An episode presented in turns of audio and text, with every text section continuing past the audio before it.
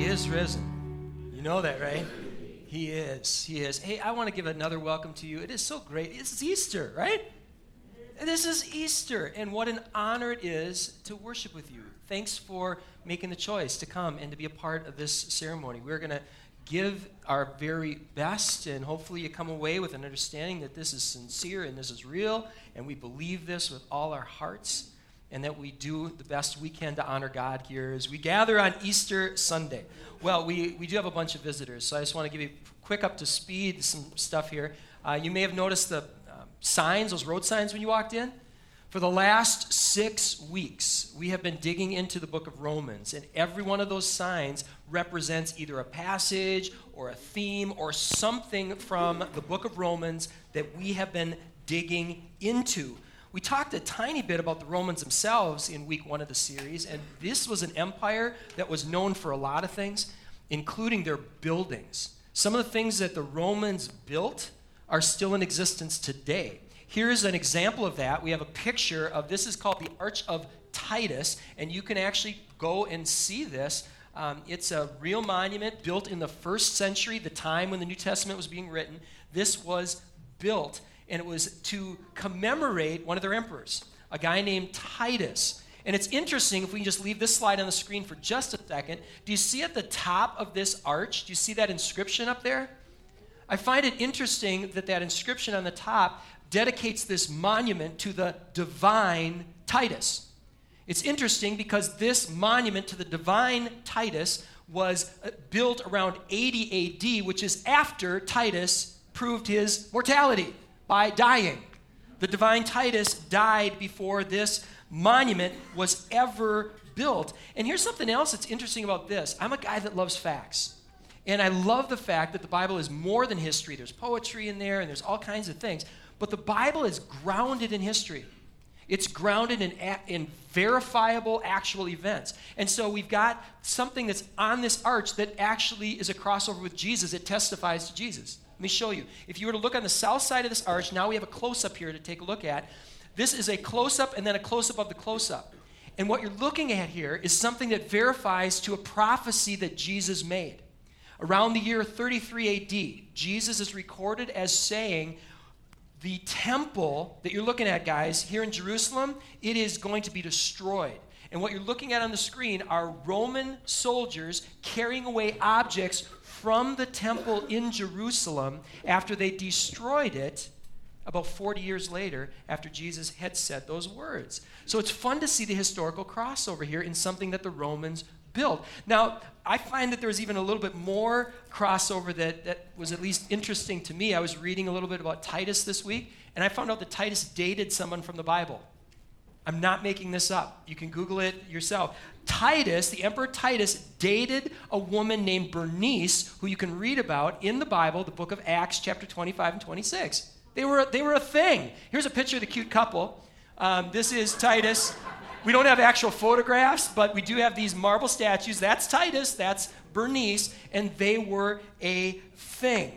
Now, unfortunately, it didn't work out for the two of them. They broke up. I know. Uh, it, it's a really sad um, thing she was a lot older. He destroyed Jerusalem. It just, you know, didn't work out between the two of them. But they, they were a thing at one time.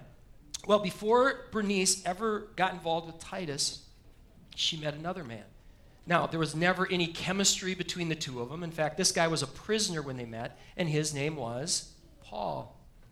If you read Acts 25 and 26, that's an encounter that this person, this Bernice, who was the half sister of a Jewish king, Paul is brought before her in this king, um, and he's a prisoner. And there was never again anything. I don't want to start a rumor between Bernice and, and Paul or anything like that. But but um, she did get a chance to meet him and was very intrigued by this prisoner. And if only she would have pressed in. In fact, this um, king, this Jewish king, said about Paul, you know, are you trying to persuade me to be a Christian? And Paul's like, yes, I am. It would have been interesting if she would have listened more to that because Paul went on to do something that Titus could never accomplish. Well, before this monument was ever made in Rome to Titus, a letter was being circulated in Rome that Paul had written.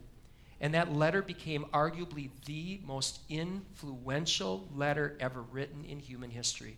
And today it stands as a monument that testifies to the life and the importance of the life of Jesus of Nazareth. So there, it kind of all pulls together. It's just, it's fun. I love, I love history um, when, when, you, when you take a look. Well, what I want to do today, this is Easter Sunday, right? And we've been spending six weeks in Romans. And so, what I want to try as best I can to do today is to bring all of this together. And as I was praying, God, how do we do that? I felt led to the word therefore. The word therefore is a powerful, powerful word. Therefore is a declaration. Therefore signals that a definitive statement is coming. When you use the therefore word, what you're doing is you're build, you build a case usually. You try to put a whole lot of stuff together. You're, you're trying to present something. Like why, if you're a teenager, you should get the keys this weekend, right? You make this great big case. Or if you're a 10 year old girl, why you should get a hamster, for instance, right? You build this big case. I've been watching all the hamster videos. That wasn't in my notes, Andrea. Sorry about that. But anyway, you know, so you make this big case, and then you're like, therefore. It's a big word. And Paul uses the English equivalent at least 20 times in his book of Romans. So, what I want to do is, I want to trace these as we try to bring together what we've been doing for the last six weeks on this Easter Sunday. Let's take a look at some of these therefores. We're not going to look at all 20, right? To which the people said, Amen. But let's look at some of the ones that tie in most to Easter. And we're going to start with a very solemn one, a very serious one. And here it is in Romans chapter 1, verse 24. If you have your Bibles, let's open up to it. If you don't have a Bible t- at home, we'd love to give you one free today. We always keep a stack, whether it's this week or any week. You're always welcome to take one of our Bibles. They're there for you. They're at, on that table right there, that table right there. All right, here we go. Here's the first therefore that I came to. And again, we're looking at the English word therefore. It's a translation from Greek text. So your Bible may have translated because or since. But uh, my translation here said therefore. Here's the first one. Therefore, God gave them over in the sinful desires of their hearts now, if you were here for week two of this series, I, I commented this is one of the most tragic passages you're going to read in the scriptures. God gave them over. And it comes after Paul makes the case, and in the middle of a case that he continues to make, that God had created this amazing world that testifies to him. This amazing world. Some of you, did you see the lightning storm on Wednesday? I, am a Shoreview guy. Our family lives right here in Shoreview, and there was a huge lightning storm. And I come out of my office that night, and I see this thing, and I just felt really small, right? Those kind of events, if you stand at the, the ocean, if you stand at the mountains, as you look out at the stars, they testify to who God is. And so God has given us this great world, and then He's given us the ability to choose. He, he put His image in us. The very image of God is in us. So God creates all of this, He does all this. And then what do we do? As humanity, we rebelled. We rebelled. As people who are created to care for his creation and bear his image, we rebelled. We don't render unto God what is God. We don't love our neighbors as ourselves. Instead, we do the things that, not ought, that ought not be done, Paul says. And that's why we use this sign. We, of the signs that we were working through, we use this sign to represent the significance of sin in week two, this wrong way sign. And before you start thinking maybe this is just too campy, no, no, just think about this what you're doing when you're not walking in obedience with God, you are saying to the God of the lightning storm, you may say this is the right way, but I say it's not right for me. This is why Paul says this is a big deal. And God said, okay, I'm going to give you over to that. You have that choice. You have that power. You have that freedom. You can say no to me. And God gave them over to their desires. And we read as we continue on Romans 132, although humanity knows God's righteous decree that those who deserve things those who do such things deserve death. Humanity not only continued to do those very things, they also approved of those who practice them. Okay, so all that to say, here's, here's the therefore. I'd encourage you to write this in your notes, on the yellow page of your notes. This is their first therefore. Therefore, God gave us over. He gave us over. He let us make that choice. You want to go the wrong way, you can, but there's consequences for that. In fact, I was, as I was working on this, I was thinking, you know, choice itself is a gift from God. Think about that. The very fact that He gave us choice is a gift, and we misuse that freedom. And so God gave us over. Humanity is experiencing the natural consequences. Wars, all that stuff. It's the natural consequence of God giving us over in our shared rebellion against Him. Now, it's interesting. I talk about shared rebellion and humanity grouping us all together. You might be going, whoa, whoa, wait a minute. Okay, maybe some people are rebelling against God, but I'm not really rebelling. I'm just doing some things maybe once in a while that aren't that great, right? I'm not as bad as them. You know, I, the thought occurred to me at the first service that, um, you know, we, we talk so much about being the United States. They might as well just drop that these days, right? No one talks about United States anymore. We're individuals, right? And so you, you might be thinking, wait a minute, what are you talking about me shared humanity? What do you mean about me being grouped in with everybody who rebelled against God? You know, I'm not as bad as Bernice. She dated Titus. Come on, right? And I'm not as bad as Titus. He jo- destroyed Jerusalem. Well, that brings us to our next therefore. The next therefore I want to write, encourage you to write down. It says, we don't have an excuse. Where that comes from is the next therefore that we come to in scriptures. Romans 2, 1 and 8 says this You have no excuse, those of you who do what? Judge others. If we could put up the next slide there. Those who judge others, you don't, you don't have an excuse. Because you may say, I'm not as bad as someone else. You don't understand. You want me to judge you as an individual? Okay, I will, I do. Sin is that bad. This thing that you think is just a little thing, this is not a little thing. It's that serious. I will judge you as an individual. And don't before you start pointing fingers at other everyone else, what you've done is rebellion against the King of Kings. There is no higher treason than that. It's a big deal. But here's the thing almost every time, and we saw this in Romans as we were reading through, almost every time that Paul talks about the significance, of sin, about God's righteous wrath, right next to it, you almost always find something about his amazing grace. They're almost always really close together. And we reflect on one of these passages on Friday night. How many of you here for our Friday night service? Wasn't it powerful? It was beautiful, you guys. I think it was one of the most beautiful services I've ever seen. It was a real simple service. We just kind of set things up and then gave people a chance to respond.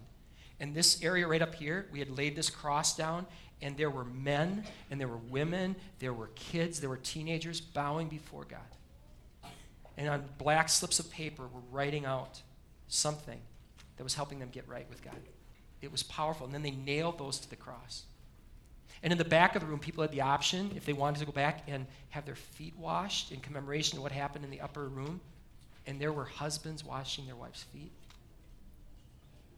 families washing one another's feet. It was beautiful. We had a kids' station um, back there. And, and we ask kids, draw a picture for Christ, for Jesus. And we have examples of those up here. It was a powerful night. And as I was coming in this morning, I was driving in, the thought occurred to me. Have any been watching the Final Four? Okay, a little bit, the games, right? It's a huge, huge tournament, basketball tournament. And I, and I was thinking about this. To not press in on Good Friday is like just tuning in to see who won the game if you come on Easter without pressing in on Good Friday. It's kind of like that. Because the victory means so much more when you saw the intensity of the battle. And whether it's with us or somebody else, I want to encourage you on Good Friday or even by yourself. Don't let an Easter go by where you don't take Good Friday to really press in and think about what God did because it's in light of that that all of a sudden now this is why we celebrate today. Here's the verse that we pressed into at, at, Good Friday this year on the service. It was this one. And again, you see the, the tragedy of our sin, but you see God's amazing grace. It's both there. Romans 5, 6 through 8. For while we were still weak, at the right time, Christ died for the ungodly. God shows his love for us in this while we were still sinners. What does it say? Christ died for us. And what we didn't talk about on Friday that I saved for today is this passage is surrounded by therefores. It's literally surrounded by therefores. There's a therefore that sets this whole section up. And then the very next verse, this ends with verse 8. Verse 9 picks up with a therefore. Since, therefore, we've now been justified by his blood, how much more shall we be saved by him from the wrath of God? For if we were enemies, while we were enemies, we were reconciled to God by the death of his son, much more now that we're reconciled shall we be saved by his life. I'd encourage you to write this down. I tried to summarize this And here's what I came up with Therefore, God made a way. Kids, you've been doing such a good job of sitting still. Here's a chance just to shout out who made a way? God. Oh, come on, you guys can give some more punch to that. Who made a way? There you go. God made a way. While we were still sinners, God made a way. While we were in an absolutely hopeless place, we were in the crosshairs of the God who can make lightning. Right? You don't want to be on the wrong side of that. We're in the crosshairs. And while we were unable to save ourselves, God made a way. That is so good news. Such good news.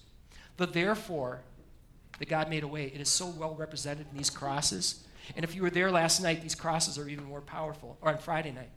This cross here, the white one, this one was literally covered from top to bottom with those black sheets that were nailed. And now, I'd encourage you to take a look at it when you come forward later. If you come forward later, take a look at it. There's all the nail holes, but all those black slips are gone. You know where they are? They literally burned those slips, and they're just ashes on the ground. How powerful is that? God made a way. And this cross, take a look at this. It's the most beautiful, the one that the kids made. That's the most beautiful cross I've ever seen. Any of you guys have your pictures up there? Some of you guys? It's just awesome. You guys did a great job on that. So powerful. God made a way for sinful people to be forgiven. And that brings us to a quote. I put it at the top of your notes. This is one of my all time favorite quotes. I didn't get it at first, but Tim Keller is the first person that said it that I heard it from. And I'm like, well, he knows what he's talking about on a lot of things, so I want to listen to this. Here it is. Listen to this. Cheer up. You're a worse sinner than you ever dared imagine. And it continues. You're more loved than you ever dared hope.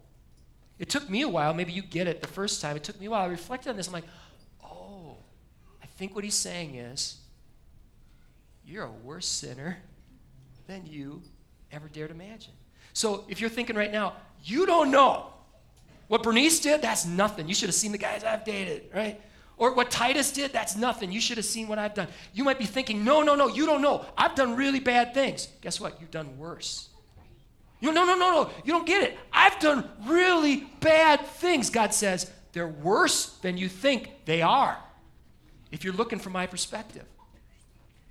And if it just ended there, that would really be bad news. But this other piece is true too. You are more loved than you ever dared hope. As much as you can fathom what it took for Jesus to go to that cross, as much as you can, can grasp the, how, how strong that love must have been, it's deeper still. So cheer up, because you're a worse sinner than you ever thought, and you're more loved than you ever dared hope. How powerful is that? Well, the good news keeps getting better if you follow the therefores. Here's the next one. And this one is sandwiched between two therefores. We have been united with him. Therefore, we have been united with him. Because of his sacrifice and our response to it, we have been united with him. Someday I want to spend a week or a month on Romans 6. There is so much there. But sandwiched between two definitive therefores, we find this verse. If we've been united with Christ in a death like his, we shall certainly be united with him in a what? A Oh, let's put the next passage up there. That's why you're not saved. You don't have the Bible memorized? Sorry. Can we put up Romans uh, 6 5? There. Let's try this again. You look at me like, let me try this again. Get ready for the punchline. You know it's coming. If we've been united with Christ in a death like his, we shall certainly be united with him in a what? Res- that was much better. Just need the cue cards, right? Yes, a resurrection like his. Think about that for a second. The death like his was a profound death. And it took that profound death to deal with our sin. But if our sin is dealt with like that, then now we're united with Christ in his resurrection. The Bible talks about being like fruit, first fruits. What happened with Jesus is going to happen with us, those who are in Christ. Which brings us to this week's sign. Uh, here's a sign that we're going to look at in a little bit here. Enter here. That's this week's sign. When we sincerely respond to God's invitation, we leave our old lives behind. We get to enter here. The old self is on the cross, it's nailed, it's done. And this new self begins, this new life begins. How do I know that? The scriptures testify. Our next therefore. Therefore, there is no longer any condemnation. Any condemnation. Romans 8. Oh, it's so loaded. Let me give you a couple excerpts from it. Romans 8, 1 through 2 says this There is therefore now no condemnation for those who are in Christ Jesus. For the law of the Spirit of life has set you free in Christ Jesus from the law of sin and death. Now, look what it says if we jump ahead to verse 31. Reflect on these words. If God is for us, who can be against us? He who did not spare his own son, but gave him up for us, how will he not also with him graciously give us all things? Who shall bring any charge against God's elect? It is God who justifies, and it's Christ who intercedes for us. Who shall separate us then from the love of Christ? Tribulation? No. Distress? No. Persecution? See, I knew the kids were here, right? Or famine, or danger, or sword? No. In all things, these things were what? What does it say? We are more than conquerors through him who loved us. For I am sure that neither death nor life, angels or rulers, things present, things to come, powers, height, depth, or anything else in all creation will be able to separate us from the love of God in Christ Jesus our Lord. Amen. Thank you, Brother Rick. That is so true. On Palm Sunday, we walked through several scriptures that talked about how God is the God, He removes kings and He sets up kings. He's not just the God of the lightning storm.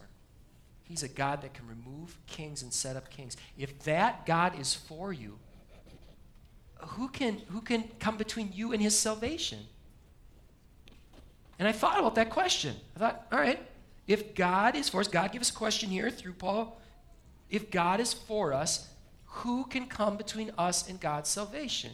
And the only answer I could come to is you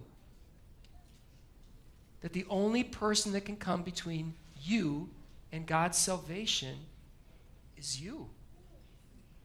That's why we have the sign enter here. Because you don't have to come between you and God's salvation. You can yield your life to Him and respond to His invitation. And that's why Paul makes this plea in Romans 12 1. We only got a couple therefores left, and this is as big as one you're going to find. Romans 12:1 says this.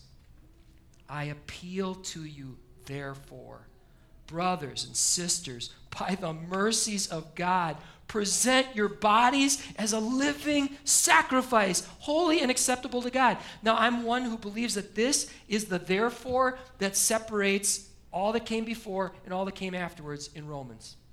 This is a therefore that Paul uses to summarize everything he has just said in 11 chapters and everything that's to come between this and the end. It's a, it's, it is a dividing point. At this point, this is where Paul says, he's already made the point. All of us have sinned. He's already made the point. The wages of sin is death. He's already made the point hey, while you were still a sinner, God loved you so much that he died for you. Paul makes that case, and now he says, therefore, how can you not respond to him and offer him your entire life? That brings us to the therefore. I'd encourage you to write this in your notes. Therefore, we offer our lives in response numerous times along that Romans road. Um, I lost count on how many times. Paul pauses to basically say, hey, if you get this, if you really get this, you're going to respond. If you really get this, you're not going to keep going the wrong way. And you're not going to you're not going to respond out of guilt or fear as much as if you really get this, you're going to respond out of Are you kidding me? God, you did this for me? If you love your grandma, you don't keep stealing from her purse, right? No. It's just that's how it works. If you really understand what God did for you, and as great as you are, grandmas, God bless grandmas, as great as you are, God's blessed us even more. How can you not say, in light of what God has done, here's everything living sacrifice. People ask, why is Good Friday Good Friday? Because God is good. And his kindness was meant to lead us to repentance. Here's one of those examples of what I'm talking about Romans 2 4. God's kindness is meant to lead you to repentance, willing repentance. Willing repentance. This is why Paul can say in chapter 1, as he starts this whole big journey in Romans, he says, I am eager to preach this gospel. If those of you who've been reading it, rereading it, you notice that? He's like, okay, my name is Paul. I know we haven't met yet. I want to see you someday. And then boom, he jumps right in. He's like, I am eager to tell you about this gospel. I'm so eager. Why is he eager? He's eager because this is good news. And there's a kindness that God has that as we dwell on it, it's meant to lead us to repentance. We willingly surrender our lives. I was thinking about this on Good Friday. We were singing this song, and the lyrics were, You've won my heart. You've won my heart. And I was thinking about that. I'm like, These words are not, You've compelled my obedience. That's not what God did. You've won my heart. He's done everything He can to say, Here, I'm willing to die for you. I've given you choice, I've given you freedom and then it's up to us. The one thing he's not going to do is just give you whatever you think you want. That just spoils us. That doesn't help us, right? We don't want most of the things that we think we want. But God is so good. He lays down his life, and his kindness leads us to repentance. That's why we are able to say with sincere and open hearts, we want to invite you to enter here with us. You don't have to be a part of this church to celebrate what we're about to celebrate this communion, the Lord's table, the Eucharist. We would welcome you if you want to join us in this journey, we would welcome you. Trust us, we're as messed up as you are. But here's the thing that we've learned we've learned that God's ways are good. And when we go astray, we've learned that He is good, and we can turn to Him and find forgiveness, and we can find the right way, the way that really does lead to freedom and life and the things that we want most. And that brings us to our final therefore of the day. Therefore, Paul writes, welcome one another as what? Christ has welcomed you. So if you're regular, it's time for you to raise your right hand and repeat after me. If you're regular, come on, this is our job. Hey, put it in the back of our, keep your hands up here for a second. Um, I put it on the back. This is what it says on our vision statement. So we got to do this, okay? We got to do this. So repeat after me if you're regular here. I will welcome others as Christ has welcomed me. All right, so there, if you're not a regular, you heard it. If you just raised your right hand, we're, we will welcome you to your messed up life to join our messed up lives. And we will do the best we can together to encourage one another, not condemn one another. We will do our best to support one another, not be judging one another. We'll do our best to cheer you on, and we'll need your cheers because we get weary and we get tired and we lose our way. But we're in this together. We've got this awesome God who didn't even spare his own son. And he invites us into this awesome family where we cheer one another on towards his good and perfect and pleasing will instead of just conforming to the world around us. Anyone else in? All right. Well, then here's what we're going to do as we bring our Easter service to a close. We want to give you an opportunity to respond to that. And I know you can respond in the quietness of your own heart, but there is something. Jesus did this himself often. He often would call people, follow me, or leave what you have. He would, he would often call people to a response, and that's really what communion is, isn't it? So we want to give you that opportunity. If you can cons- sincerely come before Christ and say, God, I, I, I confess that I am a sinner. I realize that you did need to die on behalf of my sins. And if you can say, God, I offer you all of my mess, and I want to come forth from this place following you, if you can sincerely pray that prayer, you are invited to come and join us. Now, it does get a little bit messy because we don't do, at our church, we usually don't use ushers for this. And the reason we don't, it's not wrong to use ushers, but the reason we don't is because we want it to be a deliberate decision on your part. So there won't be telling somebody pointing to you and say, okay, now you go. We're just going to invite you to come forward. Um, I'll pray, and then we'll have a little instrumental so that you can personalize it yourself. And then during or after the instrumental, the communion servers will get into place. And then at any time, we invite you to come forward. And we know it's messy, but it's a wonderful mess, isn't it? As we're all just kind of coming up and making our way up. It's kind of representative of life. I've said enough. Let's pray. God, thank you for Easter. Lord, I, I, I, picture right now, I have a picture of a crucifix in my, in my mind. And what a powerful picture that is on Good Friday to press into that image of you sending your son and Jesus for you willingly laying down your life for us. God, that is a powerful image for Good Friday. This is Easter, and we thank you for the powerful image of a cross that is empty and a tomb where the stone has been rolled away. We're so grateful for that image that you have defeated death, you've defeated the grave, that your sacrifice was greater than any sin we've committed. And so, Lord, we pray that your spirit would well up within us, that you would draw us forward, and we're so thankful for your promises. That as we respond to you, as we offer ourselves as a living sacrifice, somehow we are united with Christ. Meet us now, God, as we meet with you. Before we have that instrumental and, and you do an individual prayer, would you please pray, if you know this prayer, a prayer that Jesus taught his disciples to pray? Our Father, who art in heaven, hallowed be thy name. Thy kingdom come, thy will be done, on earth as it is in heaven. Give us this day our daily bread, and forgive us our trespasses, as we forgive those who trespass against us. And lead us not into temptation, but deliver us from evil. For thine is the kingdom, and the power, and the glory, forever and ever. Amen.